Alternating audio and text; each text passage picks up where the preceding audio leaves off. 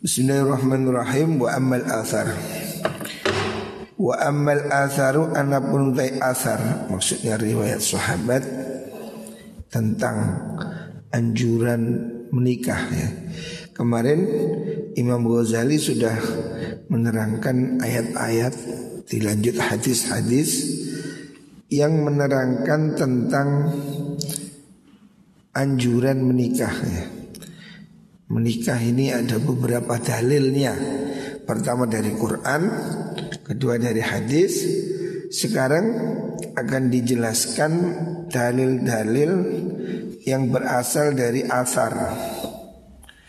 Asar ini riwayat dari apa yang dikatakan para sahabat. Faqala Umar radhiyallahu an La yamnau minan nikah illa azun au fujurun Sayyidina Umar berkata Layam nau orang juga Minan nikahi sangking nikah Opo illa ajzun. Angin sifat apes Au fujurun Utohwo Lacut. Nah, Jadi hanya ada dua hal Yang menyebabkan orang tidak menikah yang pertama itu ajzun karena ada kelemahan mungkin tidak punya uang ya. Tidak punya ongkos, mungkin tidak punya syahwat alias impoten ya. Atau mungkin ada kelainan ya. Secara normal manusia ini pasti ingin menikah. Kalau ada orang tidak ingin menikah, hanya ada dua kemungkinan ya. Satu karena ada kelemahan atau penyakit. Yang kedua mungkin dia memang fujur. Dia memang nakal. Nggak mau nikah, maunya cuma ngincip-ngincipi. Nah itu tidak boleh. Fabayyana mongko nerangaken sinten Sayyidina Umar Anad dina sedene agama iku ghairu mani'in ora kang nyegah minhu sangking nikah. Wa hasara lan ngringkes sinten Sayyidina Umar? Almani'a ing perkara kang nyegah minhu sangking nikah fi amraini ing dalam perkara luru rupan a perkara luru mazmumaini kang den celo karuni. Sidina Umar menjelaskan bahwa agama itu tidak dapat dibuat alasan untuk tidak menikah ya. Jadi orang nggak menikah, saya sibuk sembahyang, tidak ada alasan ya. Gak ada urusan gitu loh. Sholat ya tetap Nikah ya penting gitu. Hanya dua hal Menurut Sayyidina Umar Yang membuat orang itu tidak menikah hanya dua hal ya Yang sama-sama jelek Ajzu awil fujur Memang lemah Atau memang dia nakal kalau alasannya saya mesti kepingin ngaji, nggak apa-apa ngaji sambil menikah juga boleh ya, bukan alasan gitu. Wa qala Ibnu Abbas radhiyallahu anhu La yatimmu nusukun nasiki hatta yatazawwaja.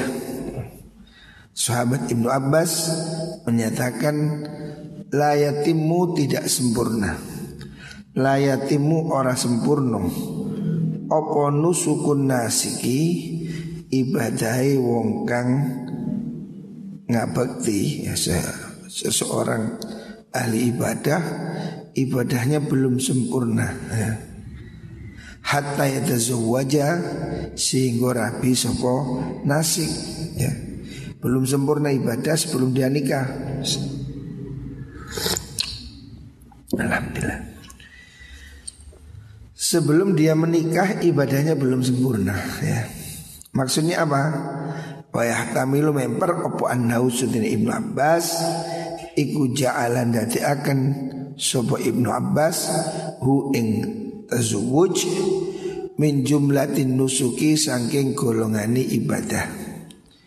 Wadatimmatun lan nyempurnakan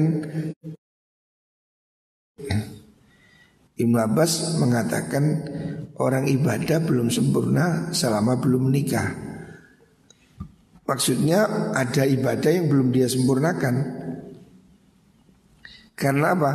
Ibadah itu ya salah satunya ya nikah ya.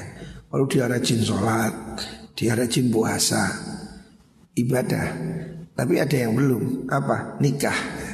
Nikah ini tidak kalah penting dibanding ibadah yang lainnya. Ya. Makanya anjuran beliau nikah aja gitu supaya sempurna ibadahnya. Ya. Walakin zahir tetapi utawi zahire Iku anau sudah Ibnu Abbas Iku arah dan ngarepakan sopa Ibnu Abbas Bihi mengkuno qaul Anau sutuni mengkuno Anau kelakuan Iku layas selamu ora selamat Anau sutuni nasik Iku layas selamu ora selamat. Opo kolbuhu atisni nasik. Li ghalabati syahwati kronong lindi syahwat. Illa bitazwiji angin kelawan rapi. Ibnu Abbas berpendapat bahwasannya orang yang belum menikah itu hatinya masih belum bisa sempurna ya. Orang yang belum menikah hatinya masih banyak godaan ya, godaan setan. Karena manusia ini pada fitrah ya normal. Laki-laki kepingin perempuan, perempuan kepingin laki-laki. Nah kalau orang belum merasakan nikah ini kan masih ada yang diingini Sehingga syahwatnya masih menggelura ya. Setan masih ngidik-ngidik Sembayang ngaduk ngulon tapi atine ingat perempuan Mbak wiritan mantuk-mantuk tapi hatinya ah, menuju siapa? Seseorang. Sulit untuk khusyuk madep ya. Kalau belum menikah menurut Ibnu Abbas. Karena orang yang belum menikah ini kan masih ada yang belum dia tahu kan. Dia sih kepingin ya sih? Rasanya ya nah, dirungru barang seru oh ternyata yo ya enak tenan. Nah, makanya kamu ini kalau sudah waktunya dan rapi wae Ojo telat-telat. Walayatim menusuk illa bi firagil qalbi. Walayatim mulan orang selamat opo nusuk ibadah illa bi firagil qalbi angin kelawan kosongnya hati. Sedangkan ibadah itu kan harus konsentrasi penuh ya. Ibadah ini kan harus totalitas. Lah, orang yang belum menikah itu hatinya sering tergoda ya. Lamunan-lamunannya tentang fantasi seks, fantasi perempuan ini selalu ada. Memang setan selalu menggoda di situ. Makanya menurut Ibnu Abbas belum sempurna orang ibadah sebelum menikah. Sebab hatinya belum bisa jejak sungguh-sungguh masih sering tergoda ya. Dia ibadah tapi hatinya masih sering bayangkan wanita-wanita, masih bayangkan dia maka hatinya belum belum bisa masih betul ya. Banyak godaan-godaan. Makanya Ibnu Abbas mengatakan belum sempurna ibadahnya sampai dia menikah. Walidhalika karena alasan itu ayatimmu itu. Karena ono sobo ibnu Abbas iku ya jema'u ngumpulakan sobo ibnu Abbas rilmanahu ing biro-biro bocah ibnu Abbas. Lama adroku semangsani podo nemu maksudnya nemu dewasa eh adroku wal hulman nemokno ikrimata ing sahabat ikrimah. Sahabat Aba Abdillah ikrimah ya. Wa Quraiban dan sahabat Quraiban Aba Rusdan. Dua orang ini tokoh ulama maksudnya. Wa ghairu man liyani menggunakan Ikrimah wa Quraiban. Wa yaqulu landau sabai Abbas in aratum lamun ngarepaken sira kabeh an nikah ing nikah angkah tukum mongko ngrapekno ingsun kum ing sira kabeh Fa innal abda sunni kaula iku idza zana nalikane zina sapa abad nuzi amangka copot opal iman iman min qalbihi saking atine abad ya. Jadi Ibnu Abbas mewanti-wanti anak-anak itu kalau waktunya nikah segera nikah ya. Karena apa? Takut berzina. Hmm. Kalau berzina maka dikhawatirkan imannya menjadi hilang ya. Memang ada hadis yang diriwayatkan dari Abi Hurairah Rasulullah Shallallahu alaihi wasallam bersabda "Idza zanal abdu kharaja minhul iman." Apabila orang itu berzina imannya keluar. Faka'anna ala ra'si ka zulmah Fa idza aqla'a raja'a ilaih. Apabila orang berzina itu imannya copot. Ya seakan-akan kepalanya itu menjadi gelap. Terus kalau dia berhenti tobat baru imannya kembali lagi. Jadi untuk mencegah zina ya, Ibnu Abbas menganjurkan segera menikah. Diriwatkan juga Imam Ahmad ketika waktu sholat melihat anaknya kok anunya bangun. Langsung besoknya ditanya Siapa yang kamu inginkan? Dinikahkan? Daripada kebohong mimpi ya, Dinikahkan. Artinya Untuk menjaga jangan sampai anaknya terjampat perzinaan. Maka Ibnu Mas'ud radhiyallahu anhu yaqul Ibnu Mas'ud berkata Laulam yabqa min umri illa asyratu ayyam la ahbabtu an atazawwaja wa la alqallaha azban Ibnu Mas'ud salah satu sahabat Nabi yang terkenal mengatakan laulam yabqa lamun ora tetap min umri saking umur ingsun apa illa asyratu ayamin angin sepuluh dino seandainya umur saya ini tinggal Sepuluh hari katanya sahabat Ibnu Mas'ud. Kalau seandainya saya mati kurang sepuluh hari. La ahbab tu monggo yakti demen ingsun An atazawwaja ing yen rabi ingsun Wala alqolan ora tetemu ingsun Allah ing Allah Azban hale dudo Azban itu tidak beristri ya jadi sahabat ini takut kalau mati dalam keadaan tidak punya istri. Karena ada satu riwayat orang mati yang jelek itu orang mati menduda, orang mati tidak punya istri. Makanya mereka itu setelah ditinggal mati istrinya nikah lagi memang. Supaya apa? Takut supaya dia kalau mati dalam keadaan supaya beristri tidak menduda gitu. Ada riwayat memang bahwa orang yang mati menduda itu buruk gitu. Jadi sahabat Ibnu Mas'ud mengatakan kalau seandainya saya ini sudah mau mati kurang 10 hari, saya mau menikah aja. Sebab apa? Wala alqallah azban. Saya tidak ingin bertemu Allah dalam keadaan duda, tidak beristri. Jadi nikah ini bukan soal hanya kebutuhan jasmani tapi ada kebutuhan rohani ya.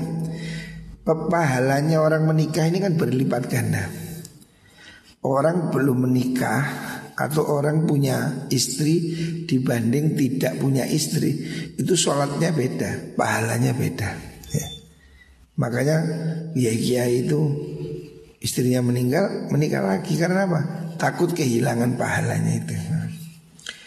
Wa matat imra'adani li bin Jabal.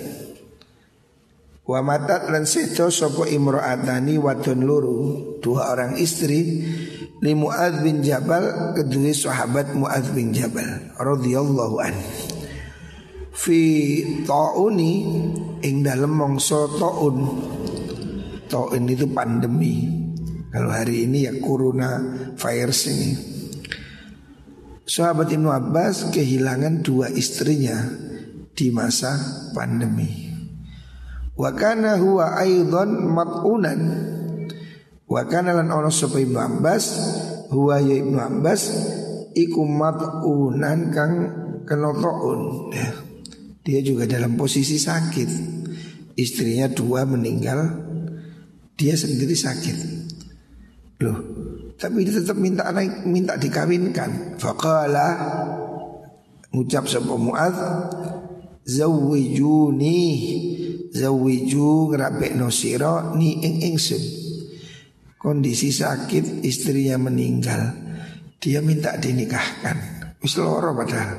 Kenapa? Kenapa Mu'adz kok minta menikah? Fa ana akrahu an alqallaha azban. Fa ana te ingsun iku akrahu sengit ingsun. An alqallaha ing tetemu ingsun Allah ing Allah azban halidudo ya jadi sahabat Mu'adz ini tidak mau mati dalam keadaan menduda. Makanya dia walaupun pada posisi sakit istrinya meninggal minta dinikahkan lagi. Takut kalau dia mati dalam keadaan tidak punya istri. Tuh, kenapa kok takut? Ya karena ada satu riwayat bahwa orang mati tidak punya istri itu jelek ya tidak bagus ya. Mati menduda itu tidak bagus. Makanya ini ada dua contoh di sini. Ada sahabat Mu'adz ya yang mengatakan demikian. Sebelumnya juga sahabat Ibnu Mas'ud. Ya. Dua-dua ini sahabat Rasulullah Shallallahu Alaihi Wasallam. Dua-duanya mengatakan takut mati dalam keadaan duda. Ya. Wahada utai kila kaul min huma sanging mengkono Ibnu Mas'ud lan Mu'adz ucapan takut mati duda dari orang sekelas Ibnu Mas'ud dan sahabat Mu'adz. Iku ma perkara ya dulu kang nuduhaken apa ma? Ala annahuma ing atase setuhune Ibnu Mas'ud lan Mu'adz iku ro'aya ningali nekotaken sapa karune Ibnu Mas'ud dan Mu'al Fin nikahi ing dalam nikah Fadlan ing keutamaan. La min haitsu taharruzi Ora sangking arah Ngerekso Menjaga Min ghalabati syahwati Sangking lindi syahwat. Artinya di luar urusan syahwat ya di luar urusan itu kebutuhan apa manusia, kebutuhan dasar manusia normal ya. Tapi di luar urusan seks ada kepentingan yaitu mempunyai istri itu ada pahala tersendiri. Jadi beliau Ibnu Mas'ud walaupun mengatakan seandainya saya mati kurang 10 hari dalam keadaan sudah tua maksudnya. Atau sahabat Mu'ad mengatakan dalam keadaan dia sakit Dia kepingin menikah. Karena apa? Dia tidak ingin mati dalam keadaan tidak punya istri. Sebab orang punya istri ini ibadahnya dihitung lebih besar Dan orang mati tidak punya istri itu tidak bagus, jelek. Artinya punya istri ini satu kelebihan, satu keistimewaan Makanya dari situ bisa diambil pentingnya orang punya istri. Ya. Kadang ada orang kan tidak menikah, ditinggal istrinya nggak menikah. Dia tidak menikah itu ya pahalanya kurang. Ya. Karena kita ini ya satu ada kebutuhan. Ya. Yang kedua ada pahala yang diberikan Allah bagi orang yang berkeluarga. Makanya tetap saja dia perlu menikah. Sahabat yang lain juga sama banyak riwayat. Saya pernah baca Ibnu Hanifah Abu Hanifah istrinya meninggal pulang dari kuburan langsung nikah. Nggak nunggu besok loh kenapa ini? Kuburannya belum kering sudah nikah. Alasannya sama. Saya takut mati dalam keadaan tidak punya istri Wagana Umaru radhiyallahu anhu. Wa kana lan ono sapa Umar Sayyidina Umar radhiyallahu an. Iku yuksiru ngakeh-ngakehaken sapa Umar minan nikahi saking nikah. Ada sahabat nih yang seneng nikah termasuk Sayyidina Umar. Zaman biyen yo zaman dulu nikah kan ndak perlu surat ndak perlu KUA ya, orang bisa nikah berkali-kali hari ini susah kamu nikah lagi sama istrimu dilaporkan polisi, dihukum. Di Indonesia ini ada undang-undang anti nikah lagi, anti nikah siri kalau nggak salah. Itu sudah ada undang-undangnya katanya.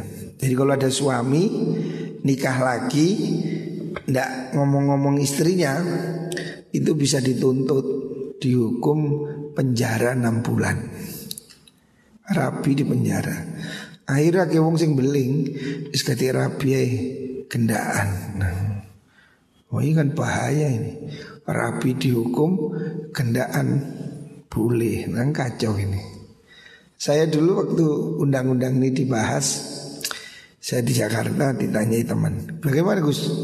Ada undang-undang apa ya? Ini undang-undang anti poligami. Loh, kenapa? Ya ini wanita-wanita usul. Saya bilang undang-undang anti poligami itu buatan Barat, eh, buatan Amerika. Memang di Barat tidak ada poligami, tapi selingkuh, perselingkuhan di mana-mana, perzinaan di mana-mana, dan mereka tidak perlu nikah. Pokok seneng ya, turut di mana-mana. Nah kita orang Islam nggak bisa, makanya perlu nikah. Orang-orang barat tidak perlu nikah, kumpul satu rumah tanpa nikah biasa, umum. Kita nggak bisa. Waktu itu saya mengatakan, kalau undang-undang anti poligami dilakukan, itu gampang solusinya. Undang-undang ini dipaksakan masuk negara-negara Islam, termasuk di Tunisia. Di Tunisia sudah ada undang-undang itu saya bilang. Kalau ada orang poligami ditangkap, dihukum 6 bulan. Termasuk nikah siri. Di Indonesia nggak boleh loh. Orang nikah nggak pakai KUA, dihukum. Jangan main-main. Walaupun secara syariah sah. Syariah nggak ada penghulu, eh apa? Nggak ada KUA. Tapi undang-undang Indonesia nggak boleh, harus pernikahan harus di harus dicatatkan di apa itu namanya di KUA ya mencatat. Kalau semua orang kemudian tidak menikah tapi selingkuh kan bahaya. Di Indonesia ini ada undang-undang seperti ini. Akhirnya ada orang poligami nikah siri ditangkap. Tangkap polisi ditanya apakah anda tahu undang-undang anti poligami tahu pak. Kenapa kamu nikah siri lu ndak pak saya ndak nikah siri lah itu ini gendaan pak. Gendaan tahu gendaan?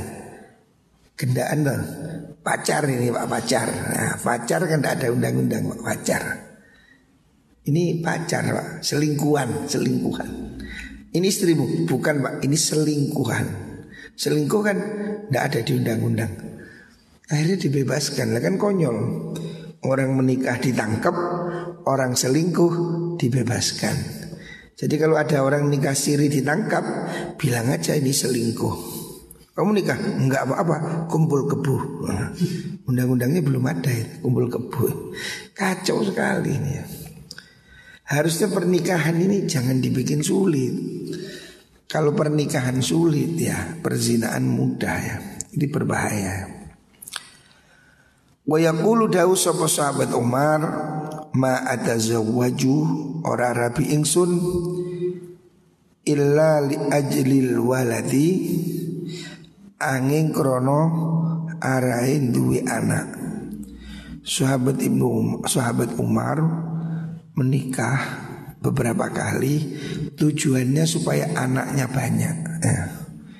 Jadi orang dulu itu punya anak banyak itu senang gitu Sebab dia berharap dengan banyak anak banyak yang mendoakan. Dengan banyak anak itu kan jadi jariah gitu loh. Makanya orang dahulu ini tidak ada kapi-kapian ya. Tapi pemerintah kan berkepentingan Takut meledak jumlah penduduk. Kalau mampu sebetulnya ya nggak usah kapi ya. Kiai-kiai gak kapi gak apa-apa. Anak rolas gak apa-apa.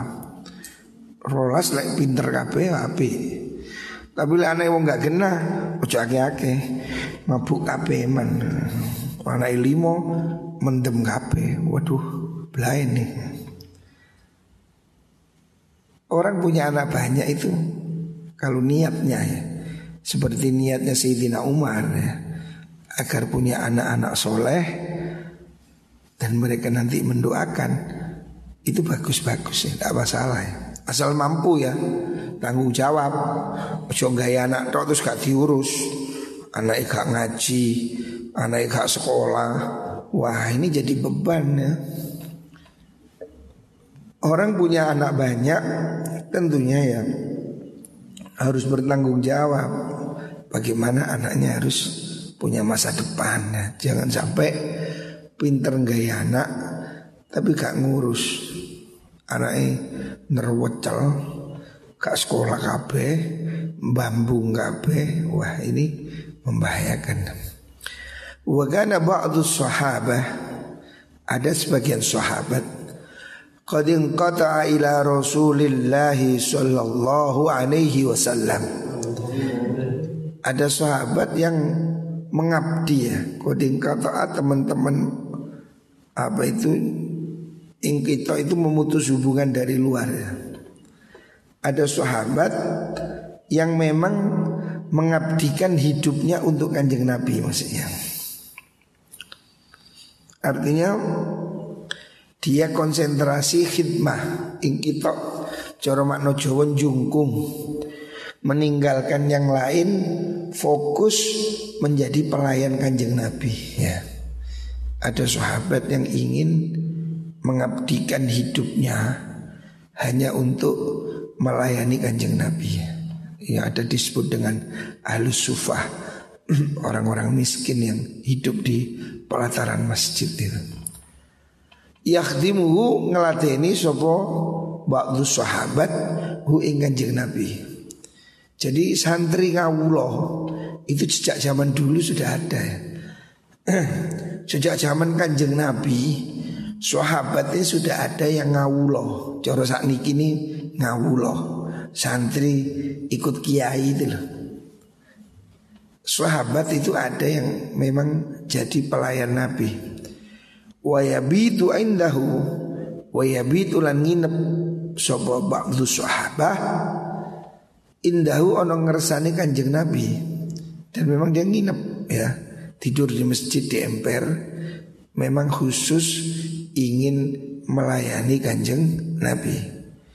Lihajatin untuk satu kebutuhan Tarakathu Namun teko Anyar teko Opo hajat Hu ing kanjeng Nabi Ada sahabat Yang memang mengabdikan hidupnya Untuk menjadi pelayan Nabi jadi dia tinggal di sekitar masjid di emperan ya.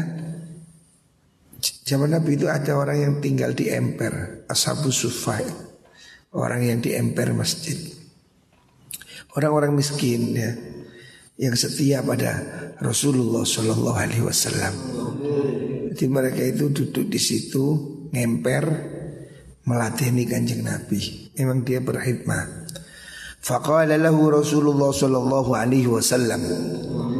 Faqala dawu lahu maring ba'du sahabat sapa Rasulullah kanjeng Nabi. Nabi bertanya suatu saat, "Ala tatazawwaj?" Ala tatazawwaj kenapa ora rapi sira? Kenapa kamu nggak nikah? Kenapa kamu kok gelundung-gelundung kayak pondok ae lapo kali? Faqala ngucap sebuah ba'du sahabat. Dia menjawab, "Ya Rasulullah, ana fakir." Rasulullah, ana uta ingsun iku fakirun melarat. Kanjeng Nabi, kula niki melarat, ya. Terapi bondo dengkul ya. Bondo berengos. Mungkin nggak ada nopo-nopo kanjeng Nabi. Ana fakir. La syai'a li La syai'a orang orang suci ku mewujud Li kedua ingsun Saya nggak punya apa-apa Uang qata'a Lan dadi pegot An khidmatika saking latini panjenengan Maksudnya Kalau saya menikah Nanti saya tidak bisa ngelatini panjenengan Gitu lah. Atau wa wa angqatiu jika boleh. Dan bakal pedot sopo ingsun gitu boleh. Saya akan terputus ya an khidmatika saking khidmah panjenengan. Ada sahabat ini tidak nikah ditanya Nabi kenapa kamu nggak menikah? Nabi saya tidak punya apa-apa yang kedua kalau saya nikah Nanti saya tidak bisa ngelatih panjenengan gitu loh.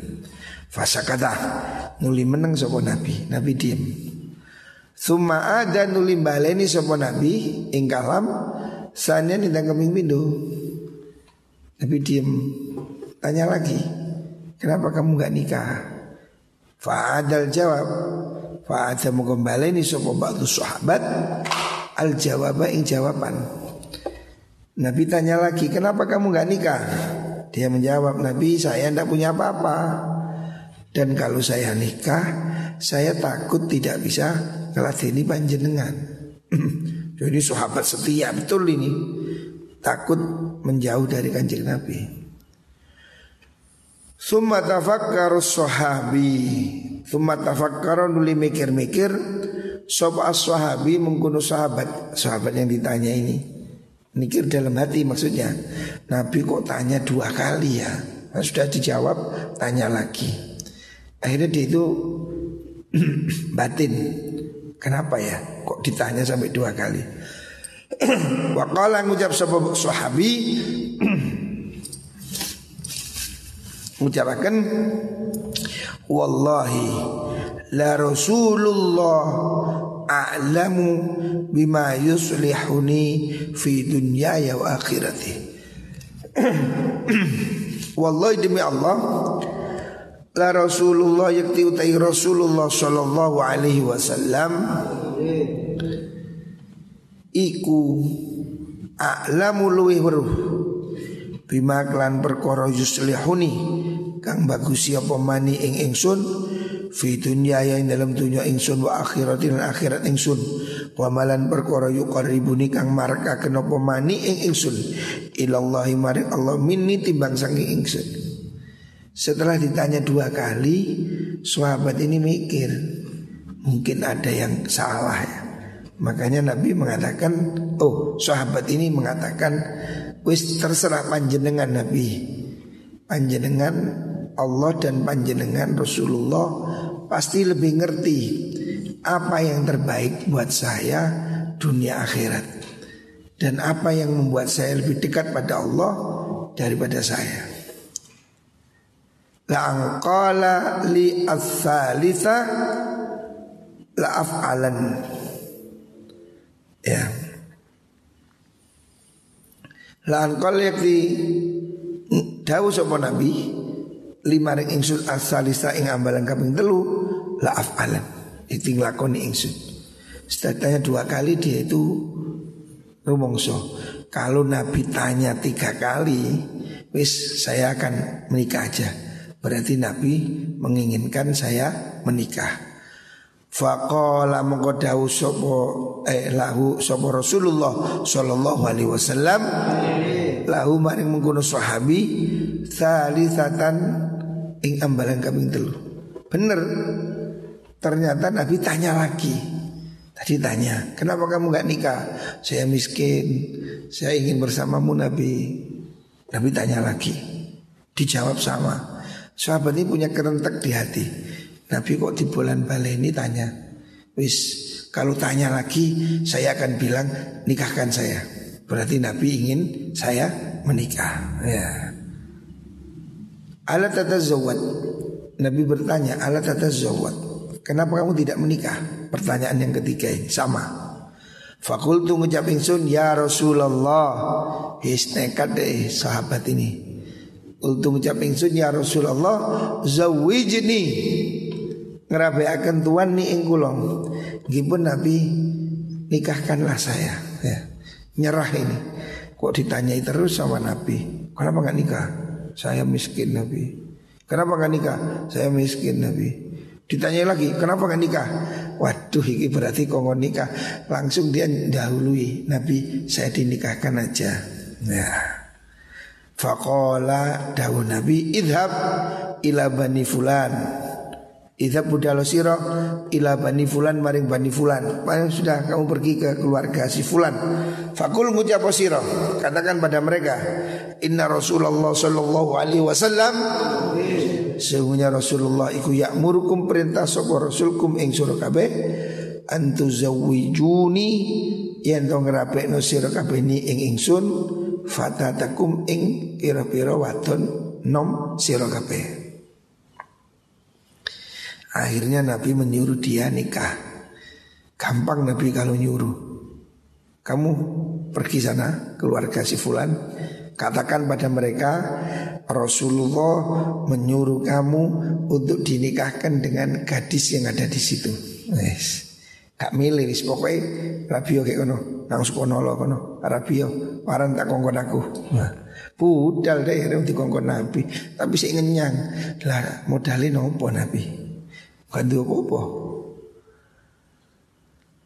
Kala ngucap sapa sahabi ni wau, fakultu ngucap ingsun ya Rasulullah, la syai ali. Ya Rasulullah tu kanjeng Nabi, la syai ali. La syai ora no suci-wici ku mujud li ketu ingsun. Nabi, kula panjenengan kengken nikah ngelamar orang di kampung sebelah.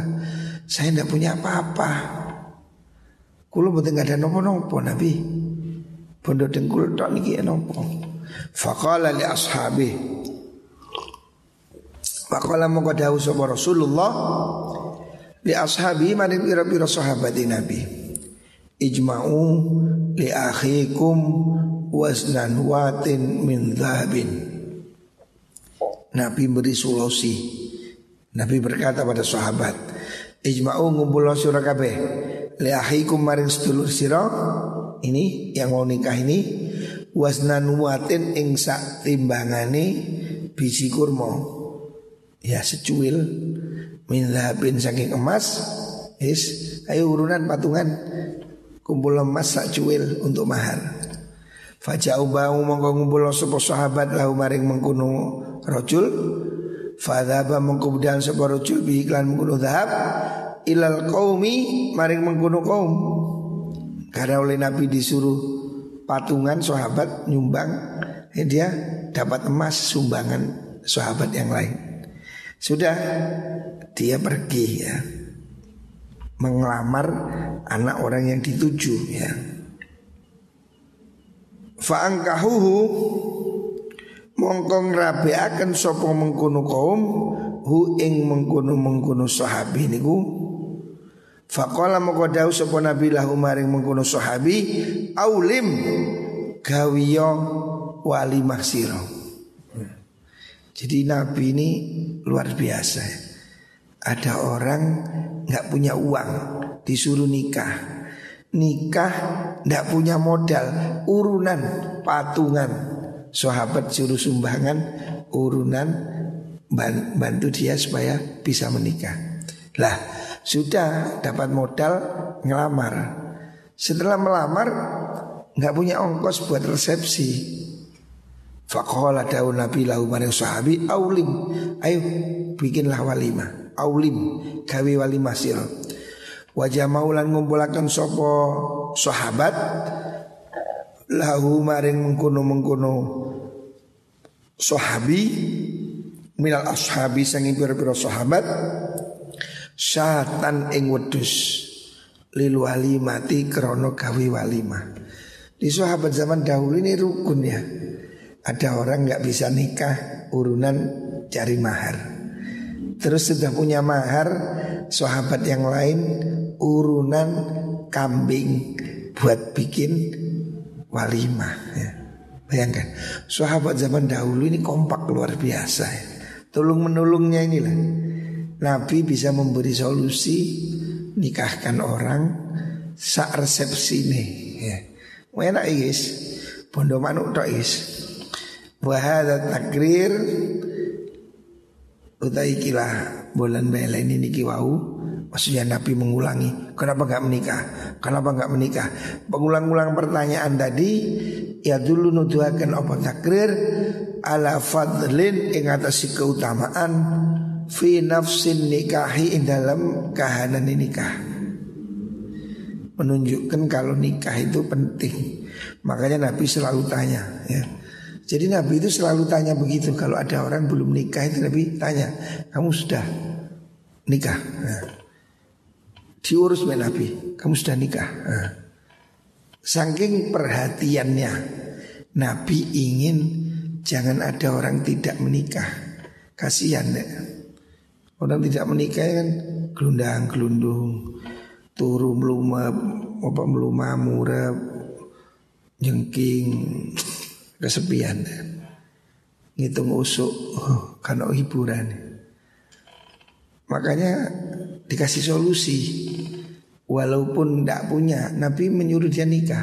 Patungan sahabat. Riwayat yang lain Nabi mengatakan iltamisu walau khataman min hadid. Ada sahabat ditanya al antam tazawij kamu nikah belum?